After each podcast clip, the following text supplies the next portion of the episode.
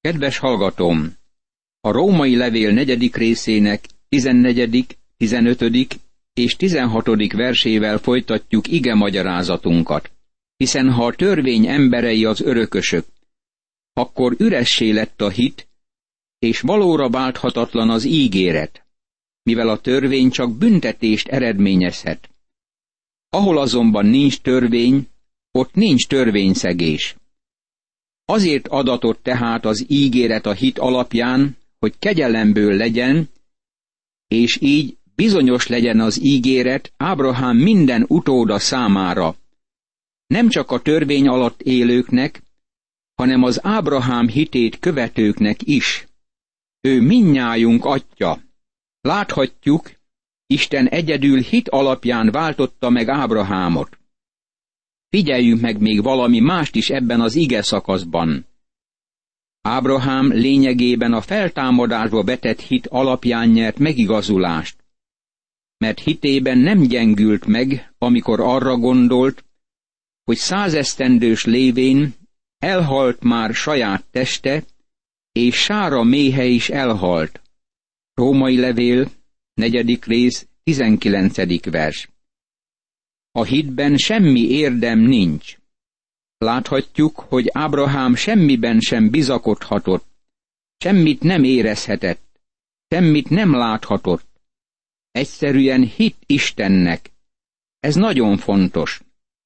Isten ígéretét sem vonta kétségbe hitetlenül, sőt megerősödött a hitben, dicsőséget adva Istennek.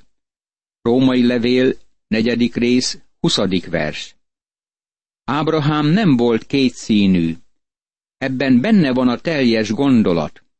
A körülmények helyett az ígéretre tekintett. Hitt az ígéretnek annak ellenére, hogy a körülmények ellene beszéltek.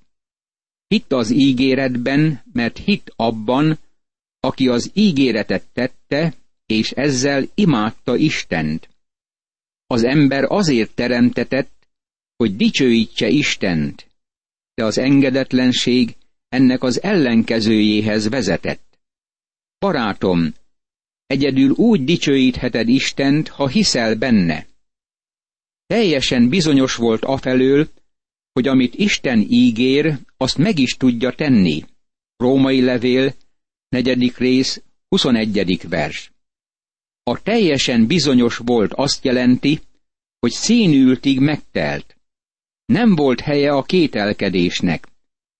Ezért Isten ezt be is számította neki igazságul. Római levél, negyedik rész, 22. vers. Ez a feltámadásban, a halálból való kiszabadulásban való hit, amit Isten elfogadott Ábrahámtól a saját igazsága helyett, ami nem is volt.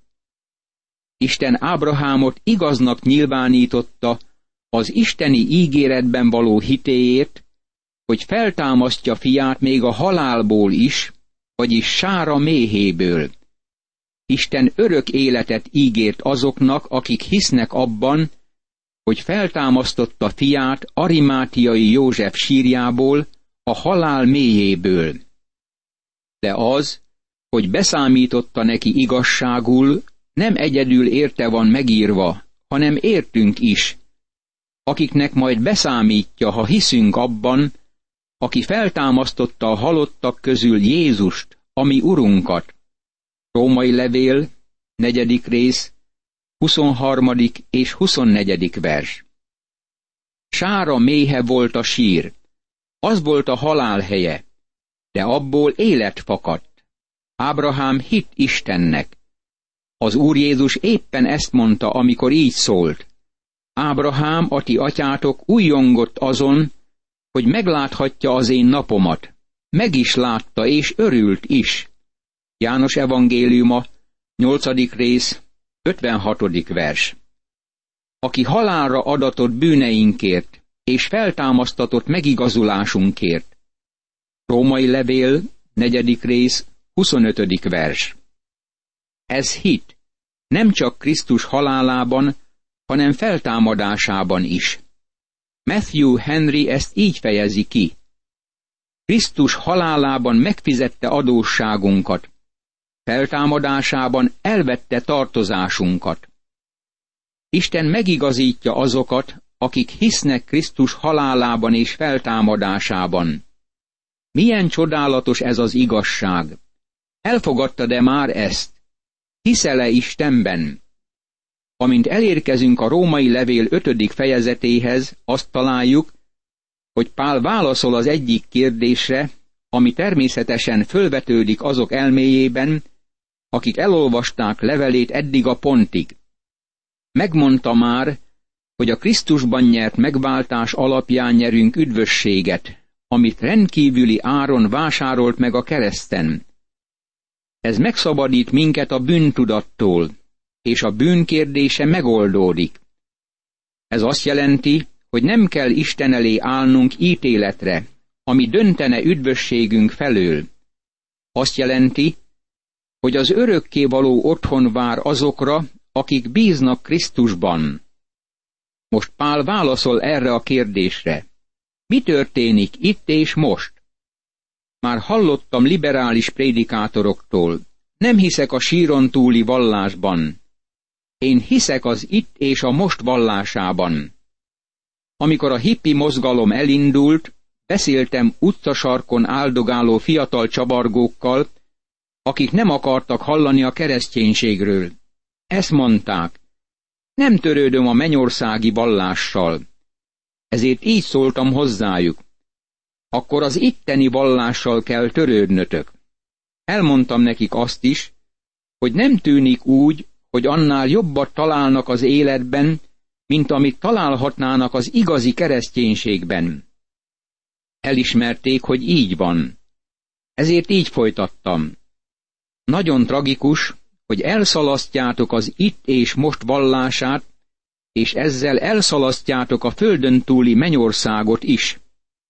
Pál most bemutatja, hogy vannak bizonyos előnyei annak, hogy a hívő már itt és most bízik Krisztusban, és amikor megigazul hitáltal a megváltásban, akkor már Krisztusban él. Valójában ezekkel az előnyökkel a világ nagyon törődik, és ezeket akarom felsorolni. Sokan hosszú időt töltenek ma a pénzkereséssel, és meg akarják szerezni azokat az áldásokat, amikkel már minden hívő rendelkezik.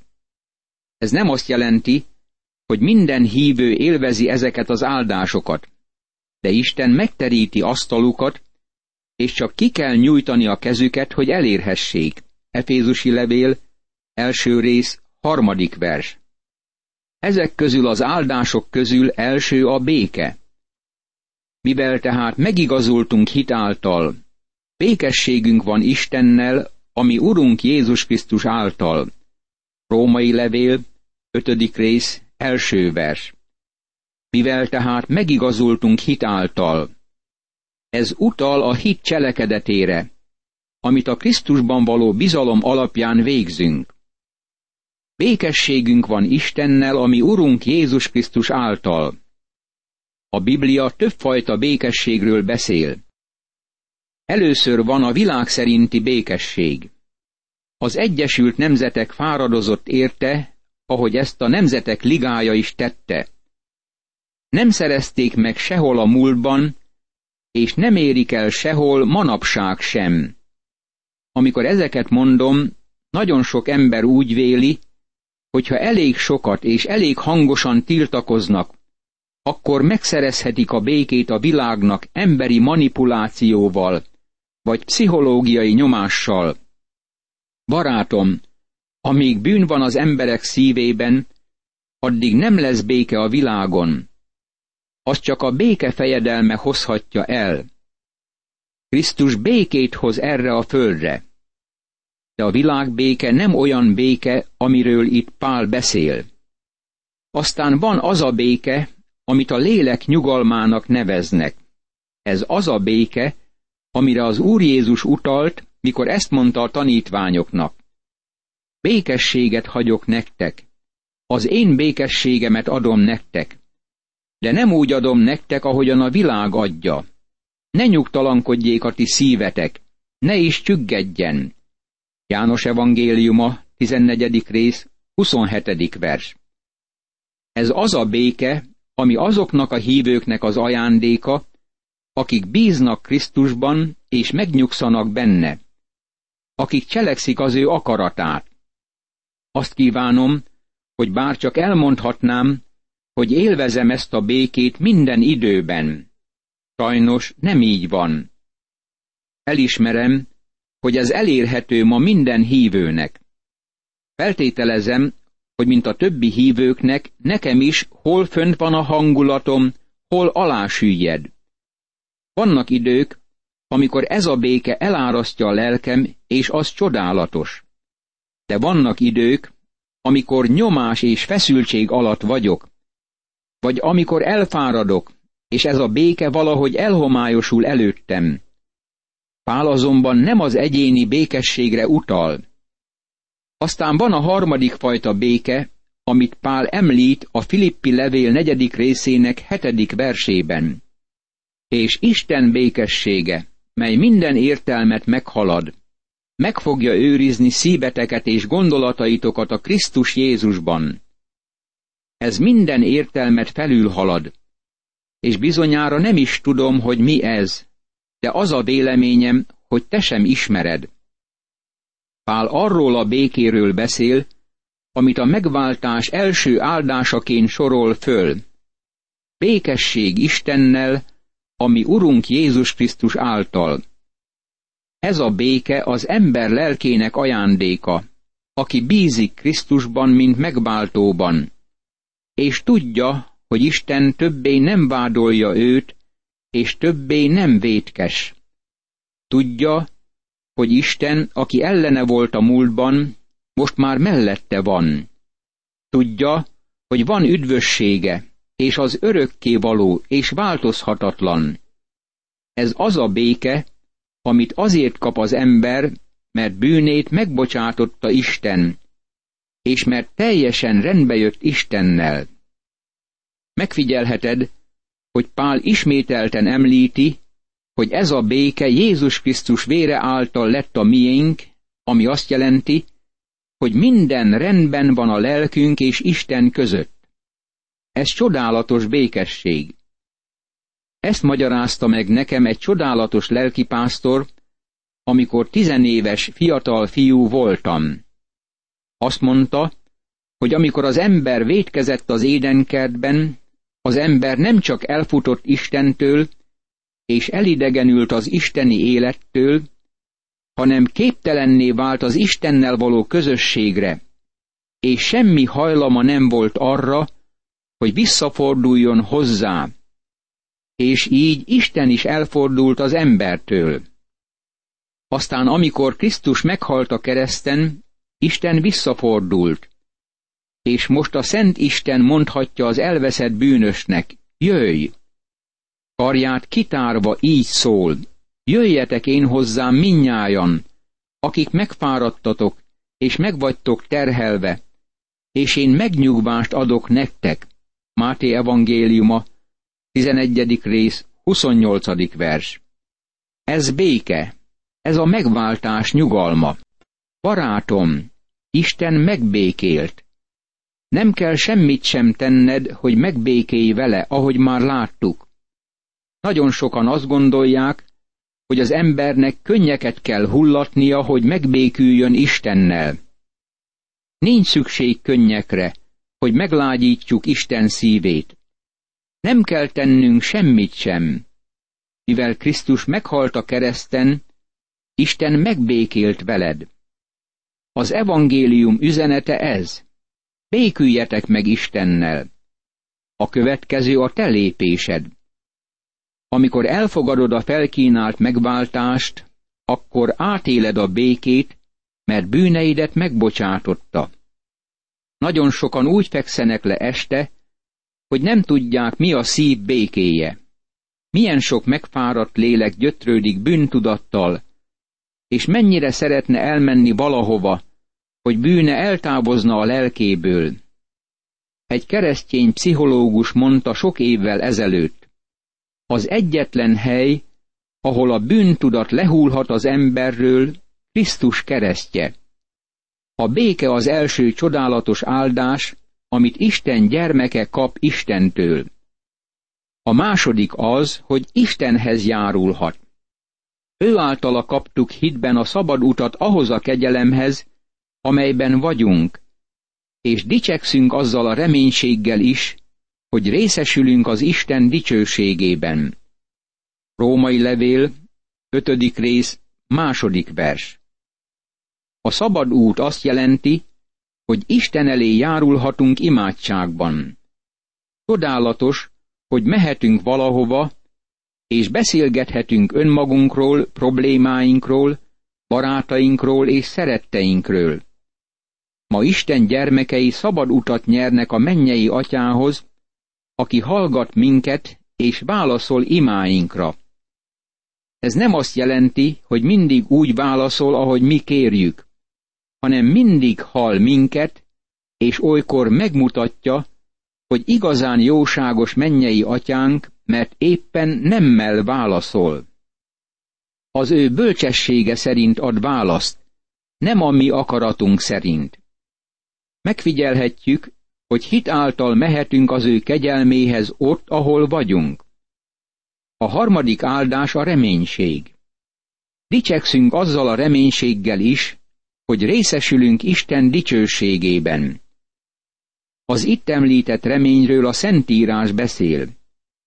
Pál azt mondja Titusnak, ifjú szolgatásának, mivel várjuk a mi boldog reménységünket, ami nagy Istenünk és üdvözítőnk, Jézus Krisztus dicsőségének megjelenését.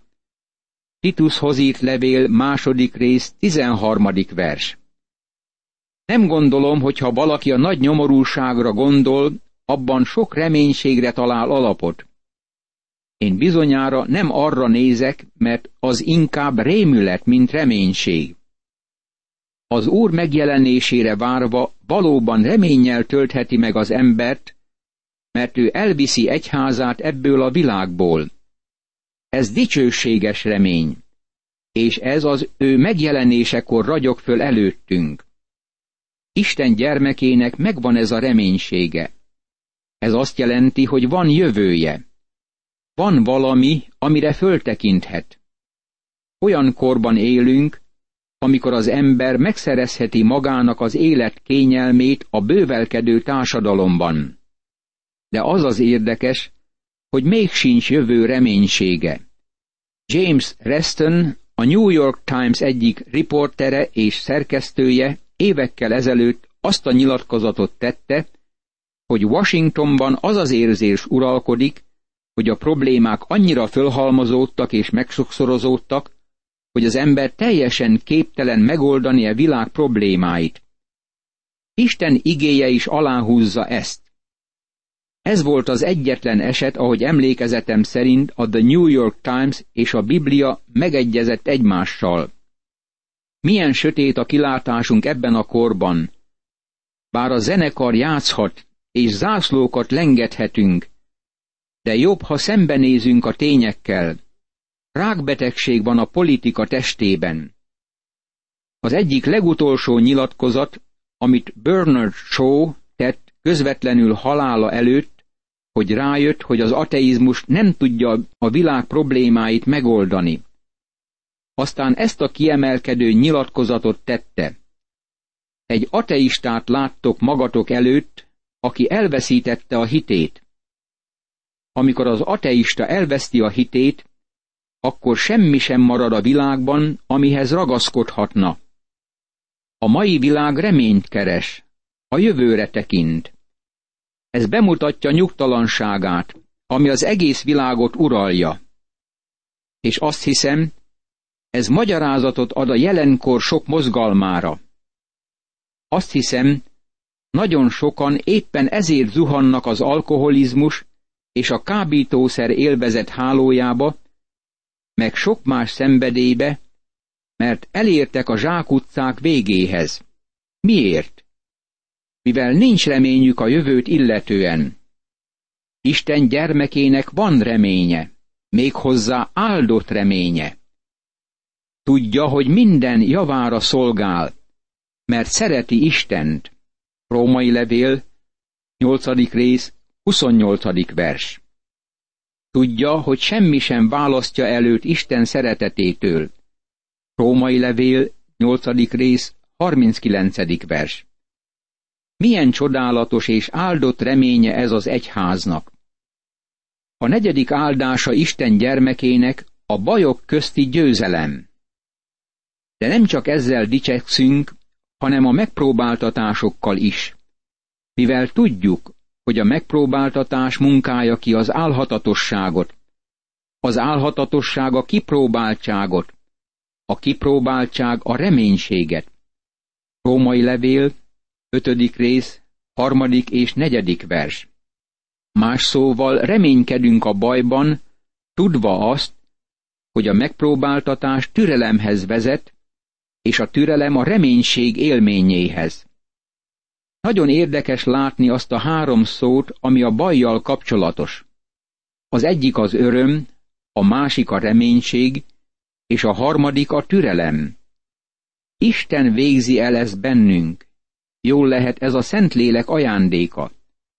Más szóval, bajok hozzák ki a legjobbat a hívők életéből. Isten csak úgy hozhat elő gyümölcsöt a hívő ember életéből, hogy lemetszi az ágakat. A világ másként cselekszik. Ha mint hívők kellemes, kényelmes helyzetben élünk, és nincsenek bajaink, akkor türelmesek vagyunk, és reményt táplálunk magunkban zarándoklásunk közben. De Isten nem így bánik gyermekével. Valójában a megpróbáltatás hozza létre ezeket a gyümölcsöket életünkben, ahogy föntebb olvastuk. De nem csak ezzel dicsekszünk, hanem a megpróbáltatásokkal is, mivel tudjuk, hogy a megpróbáltatás munkája ki az álhatatosságot, az álhatatosság a kipróbáltságot, a kipróbáltság a reménységet. Imádkozzunk! Mennyei édesatyám, köszönöm, hogy kezedben van az életem, és bölcsen irányítod azt a megpróbáltatásokon, a nehézségeken át, hogy végül álhatatossághoz és reménységhez jussak. Ámen.